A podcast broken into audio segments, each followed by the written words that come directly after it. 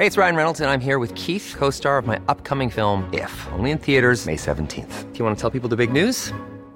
All right, I'll do. Sign up now and you'll get unlimited for $15 a month in six months of Paramount Plus Essential Plan on us. Mintmobile.com slash switch. Upfront payment of $45 equivalent to $15 per month. Unlimited over 40 gigabytes per month. Face lower speeds. Videos at 480p. Active Mint customers by 531.24 get six months of Paramount Plus Essential Plan. Auto renews after six months. Offer ends May 31st, 2024. Separate Paramount Plus registration required. Terms and conditions apply if rated PG.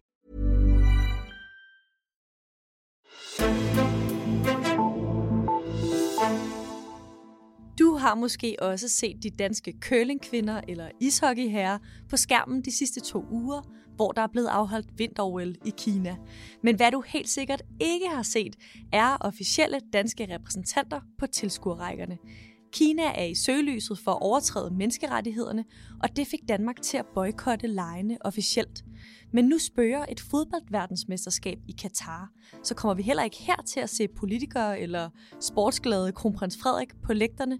Det spørger jeg om i dagens Azure. Jeg hedder Karoline Tranberg. Velkommen til dig, Rasmus Dahl Løbentin. Tak skal du have. Du er idrætsredaktør her på Altinget. Danmark har jo ikke øh, haft officielle repræsentanter til vinter som har kørt i Kina her de sidste to uger. Var det her egentlig sådan et helt klassisk diplomatisk boykot? Jamen, altså da det blev meldt ud en fredag øh, i midten af januar, så var flere journalister, øh, herunder jeg selv øh, og nogle eksperter, ligesom hurtigt til at kalde det en diplomatisk øh, øh, boykot, al den stund af en sådan er karakteriseret ved, at officielle repræsentanter ikke deltager, og de officielle repræsentanter øh, deltog ikke, eller besluttede, man øh, ville ikke deltage. Og derfor så var det ligesom nærliggende at drage den konklusion. Det, der så har været interessant at følge i dagene og ugerne efter, det er, siden så har regeringen gjort så meget, meget umage for ikke selv at bruge ordet diplomatisk boykot.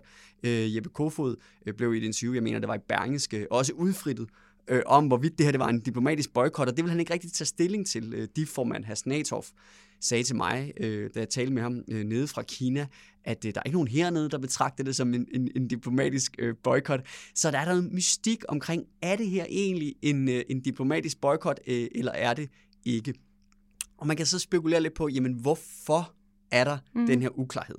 Og jeg tror, det handler om, at regeringen var kommet under et massivt pres for at tage en beslutning. Altså amerikanerne de meldte ud i starten af december, at de ville boykotte øh, diplomatisk, øh, og siden fulgte flere lande trop, blandt andet Storbritannien, Kanada, Australien. Og øh, støttepartierne, og øh, især Michael Åstrup for, for Venstre på, på den anden side, øh, var meget, meget hårde i kritikken af regeringen. Og vi skal huske på, at bagkataloget for det her, det er, at kineserne har øh, slået meget, meget hårdt ned på nogle øh, demonstrationer i Hongkong, øh, fuldt øh, muslimske mindretal, så Kina er under massiv kritik for krænkelse af, af menneskerettighederne.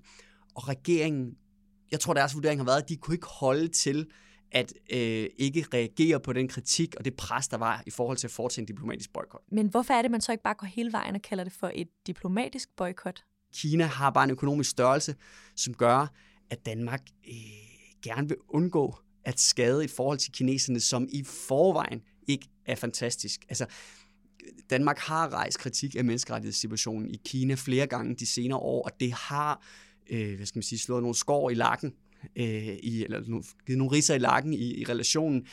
Øh, Danmark og Kina har i overvis haft et strategisk partnerskab, som kineserne har sat i bureau. Så Danmark prøver ligesom på den ene side at øh, bevare en form for kritik af menneskerettighedssituationen. Samtidig så vil man gerne holde relationen til kineserne. Og jeg tror, vurderingen har været, vi holder det officielle Danmark væk fra vinterlejene i Kina. På den måde kan vi lukke ned for kritikken herhjemme, men ved ikke at kalde det en diplomatisk boykot, så kan vi på en eller anden måde, så lægger vi ikke et helt lige så hårdt øh, pres, eller rettere ikke lige så skarp kritik af kineserne. Og, og noget tyder på, at kineserne har grebet den, fordi at, at vi har i hvert fald set uh, nogle kinesiske statsmedier være ude og, og, og, og kalde det, uh, at det det officielle Danmark blev væk som i relation til covid-19. Så uh, muligvis er den her lidt uh, vanskelige stiløvelse lykkedes. Okay, altså du siger det her med, at man vil ikke kalde det et diplomatisk boykot, men alligevel så, så gør man det. Hvad, hvad har det egentlig af betydning, når sådan en lille nation som Danmark siger, siger nej til at deltage i øh, vinter i Kina? Altså, det har jo øh, formentlig større betydning for Danmark, end det har for Kina. Altså, Kina reagerede jo ret kraftigt på øh, amerikanernes øh, diplomatiske øh, øh boykot, øh, og var meget kritisk over for det, og, og, og gav også nogle signaler i forhold til, at, at der ville komme en, øh, en form for pris at betale for det senere hen. Øh, I sig selv har det jo ikke på den store politiske scene en stor betydning, hvorvidt Danmark foretager en diplomatisk boykot eller ej. Og øh, man kan sige, Danmark har jo ikke tradition for at være sådan en, en, en boykottende nation, og derfor så var flere eksperter også ude at sige, ligesom da den her debat spidsede til i, øh, i løbet af januar, at man vil have vanskeligt at forestille sig, at Danmark gik ene gang med en diplomatisk boykot. Hvis vi skulle foretage en diplomatisk boykot, så ville det øh, øh, ske i en eller anden form for alliance med en række europæiske lande i EU-regi. Men det lykkedes ikke. Altså, det, det, det lykkedes ikke at få samlet en aktie i, i en aktie i EU, som, som ligesom vil, vil bakke op om en diplomatisk boykot. Og som jeg sagde før, så tror jeg, at regeringens vurdering har været, at vi bliver nødt til at gøre et eller andet, fordi vi er under så massivt pres her. Øh, og derfor så valgte man den beslutning, som man traf, nemlig at, at man holdt det officielle Danmark hjemme, men man gjorde meget ud af at ikke at kommunikere at øh, at, det, at det var en egentlig diplomatisk boykot. Mm. Nu siger du det her med, at, øh, at man ikke rigtig kunne blive enige i EU faktisk. Øh, og store nationer som Frankrig og Tyskland øh, har for eksempel ikke officielt boykottet, boykottet lejene i år. Hvad, hvad er deres argumenter ligesom for, for ikke at gøre det? Jamen, øh, jeg tror, at alle lande har det samme økonomi. Ja. Altså, den kinesiske økonomi er fantastisk vigtig for tyskerne. Hvis vi, altså, det er ikke fordi, vi skal gøre den her idrætspolitiske øh, podcast til en øh, Kina-historisk temaaften på de to, men, men altså, bare lige for at få lidt perspektiv på, i 1980, der var Kina et ubetydeligt, meget, meget fattigt land efter øh, årtier med mave, så i gang sætter man nogle reformer, man åbner sin økonomi, åbner for udenlandske investeringer, åbner for landet med, med, med øh, handel med udlandet. Og det, og det i gang sætter så en, en vækstbølge, som varer i årtier, men altså bare så sent som i 2010. Det er først der, man overhaler øh, den japanske øh, økonomi, øh, og siden er økonomien næsten tredoblet. Altså det er et fuldstændig øh, historisk økonomisk væksteventyr, som Kina har været på. Og, og jeg tror simpelthen, der er mange vestlige nationer, som tøver med for alvor øh, med at komme på kant med, med, med, med, med kineserne. Det vil sige, at i sidste ende så handler det her i meget, meget høj grad om økonomi. Og man kan sige, årsagen til, at amerikanerne øh, øh, slår så hårdt i forhold til kineserne i øjeblikket, ja, det er formentlig også fordi, at de har gang i en eller anden handelskrig. Det vil sige, der er også skabt, øh, der er kommet en platform for, for amerikanerne, eller der er et andet udgangspunkt for at, at rette den hårde kritik af kineserne, end der har været tidligere. Et begreb, som jo bliver brugt i debatten om Kina og Katar, er sportswashing, som beskriver den situation, hvor en øh, autoritær stat som Kina eller Katar forsøger at formidle glansbilleder fra deres land, mens de samtidig forgriber sig på menneskerettighederne, kan man måske sige. Men du har talt med en ekspert, der synes, at medierne bruger sportswashing-begrebet så forskelligt, at det faktisk mudrer debatten lidt. Hvorfor er det, han siger det? Ja, det er, det er Stanis Elsborg, der øh, jo har været meget aktiv i de her debatter øh, øh, omkring øh, boykotters, øh, måske især blevet kendt for sin øh, hvad skal man sige, øh, udtalelse i forbindelse med, med, med VM i Katar-debatten. Stanis Elsborg er senioranalytiker ved, ved Play the Game, øh, som arbejder for at fremme øh, demokrati i international idræt. Øhm, og, og, og hans øh, analyse eller vurdering er, at det her sportswashing-begreb, det er, vi, vi, vi bruger det lidt forskelligt, men, men, men jeg vil sige, sådan som jeg egentlig også tolker hans primære kritik, så er det, at sportswashing, selv hvis vi bliver enige om, hvad det betyder, altså den oprindelige betydning var, at øh, diktaturstater bruger øh, øh, for eksempel sportsbegivenheder til ligesom at renskure øh, deres, deres, deres image, øh, og, og på den måde dække over øh, menneskerettighedskrænkelser. Øh, hans pointe er, at selv hvis vi ligesom accepterer det, det, det, det begrebet dækker over, så er det sådan lidt, det er, lidt, det er en lidt vag og en, og en ikke særlig dækkende betegnelse for, hvad det egentlig er, som de her stater bruger de sportsbegivenheder til. Fordi kineserne har jo været vant til i overvis, at Vesten har øh, kritiseret deres menneskerettighedskrænkelser. Jeg tror ikke, kineserne gør sig nogen illusioner om, at øh, fordi der er et, et, et velproduceret øh, Øh, vinter-OL med nogle flotte åbnings, eller med en flot åbningsceremoni, at, at så vil kritikken af menneskerettighederne forstumme. Men det, der er pointen for Kina og Katar, det er, at øh, man kan bruge det her til at kommunikere. Altså, kineserne har jo for eksempel, de vil gerne være en teknologisk stormagt.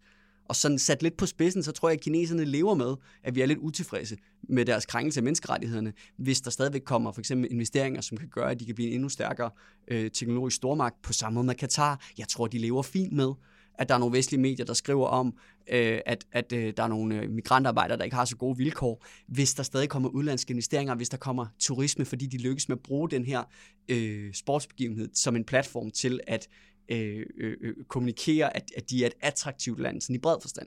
Øh, I sidste ende handler det også om økonomi. Og i Danmark har vi jo også øh, haft flere øh, store sportsbegivenheder. Vi havde EM sidste sommer. Øh, til sommer skal Tour de France begynde i Danmark. Hvordan bruger, hvordan bruger Danmark Jamen, de her der, og det er jo, øh, altså, selv pointen er det samme. Altså, vi vil nok ikke øh, vise billeder af rekordmange hjemløse på de københavnske gader i forbindelse med Grand Depart i, i, i København. Det vil nok snarere være noget med nogle, nogle cyklister og nogle, nogle glade grønne studerende. Så det, det, det, det, vi bruger jo, hans pointe er, at vi bruger jo også altså selv os, der hvad skal man sige, betragter os selv som, som pæne og nydelige og ordentlige demokratier, vi bruger jo også de her øh, sportsbegivenheder til at, at tegne et glansbillede af os selv. Interessant. Hvad med, øh, nu, nu har vi jo øh, et Katar, et VM i Katar øh, forestående her i år. Er situationen til VM i Katar den samme som, øh, som den i Kina, eller hvordan er de forskellige?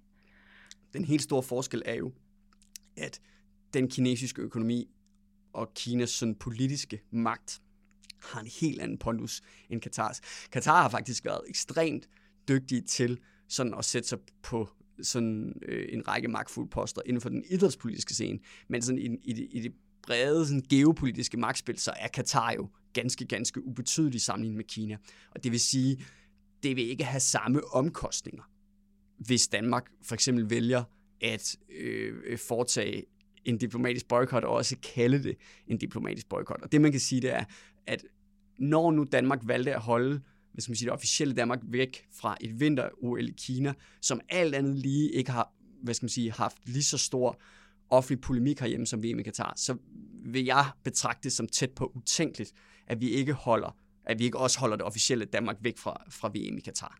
Øhm, spørgsmålet er så, vil vi også kalde det en diplomatisk boykot? Og mit, hvis jeg skal komme med et, et gæt mm, her et lille års gerne. tid inden, så vil jeg faktisk tro, at man vælger også at kalde det en, en diplomatisk boykot, fordi forholdene i Katar øh, er så velbeskrevne og kritiseret i den danske offentlighed, og, og, og det kan blive til en vindersag for regeringen, at man, offentligt altså man ligesom offensivt kommunikerer ud, at man foretager en diplomatisk boykot, og på den måde så kan man også lande en kontrakt, hvor alle er glade, fordi den danske befolkning kan sige, at vi foretager en eller anden form for diplomatisk boykot af Katar, men samtidig er der også sket det, mens den debat har kørt, at det danske fodboldlandshold er blevet ualmindeligt godt. Så det danske landshold får lov til at deltage, vi kan hæppe, vi kan juble, men vi foretager også en eller anden form for boykot, fordi at minister og kongehus bliver hjemme. Jeg, jeg kunne godt forestille mig, det der, hvor den lander. Og hvad med, hvad med statsministerens Instagram? Kommer der stadigvæk til at være billeder af, VM-herrene? Øh, altså det, det, det, er jo, det, er jo, det er svært at spå øh, om, hvad, præcis hvordan hendes øh, Instagram-konto bliver, øh, bliver brugt, men man kan sige, hvis det danske fodboldlandshold får succes ved VM i Katar, så desuagtet om ministerne sidder på tribunen eller ej, så tør jeg godt love, at sociale medier, de vil skumme over med politikere, der forsøger at få hende noget goodwill ved at vise deres opbakning. Det tør jeg godt garantere. Tusind tak, fordi du var med i dag, Rasmus Stad Løbentin. Tak.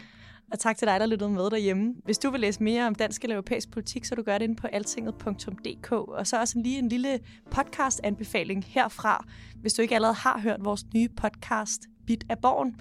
Her dykker to af mine kollegaer nemlig ned i hvert afsnit af fjerde sæson af DR's populære serie Borgen, øh, og det gør de sammen med nogle af dem, der kender Borgen indenfra. I første afsnit er det Lene Espersen, og i andet afsnit er det Martin Breum. Den podcast kan du finde der, hvor du ellers finder vores podcasts. Det her var Altinget Azure, og jeg hedder Karoline Tranberg.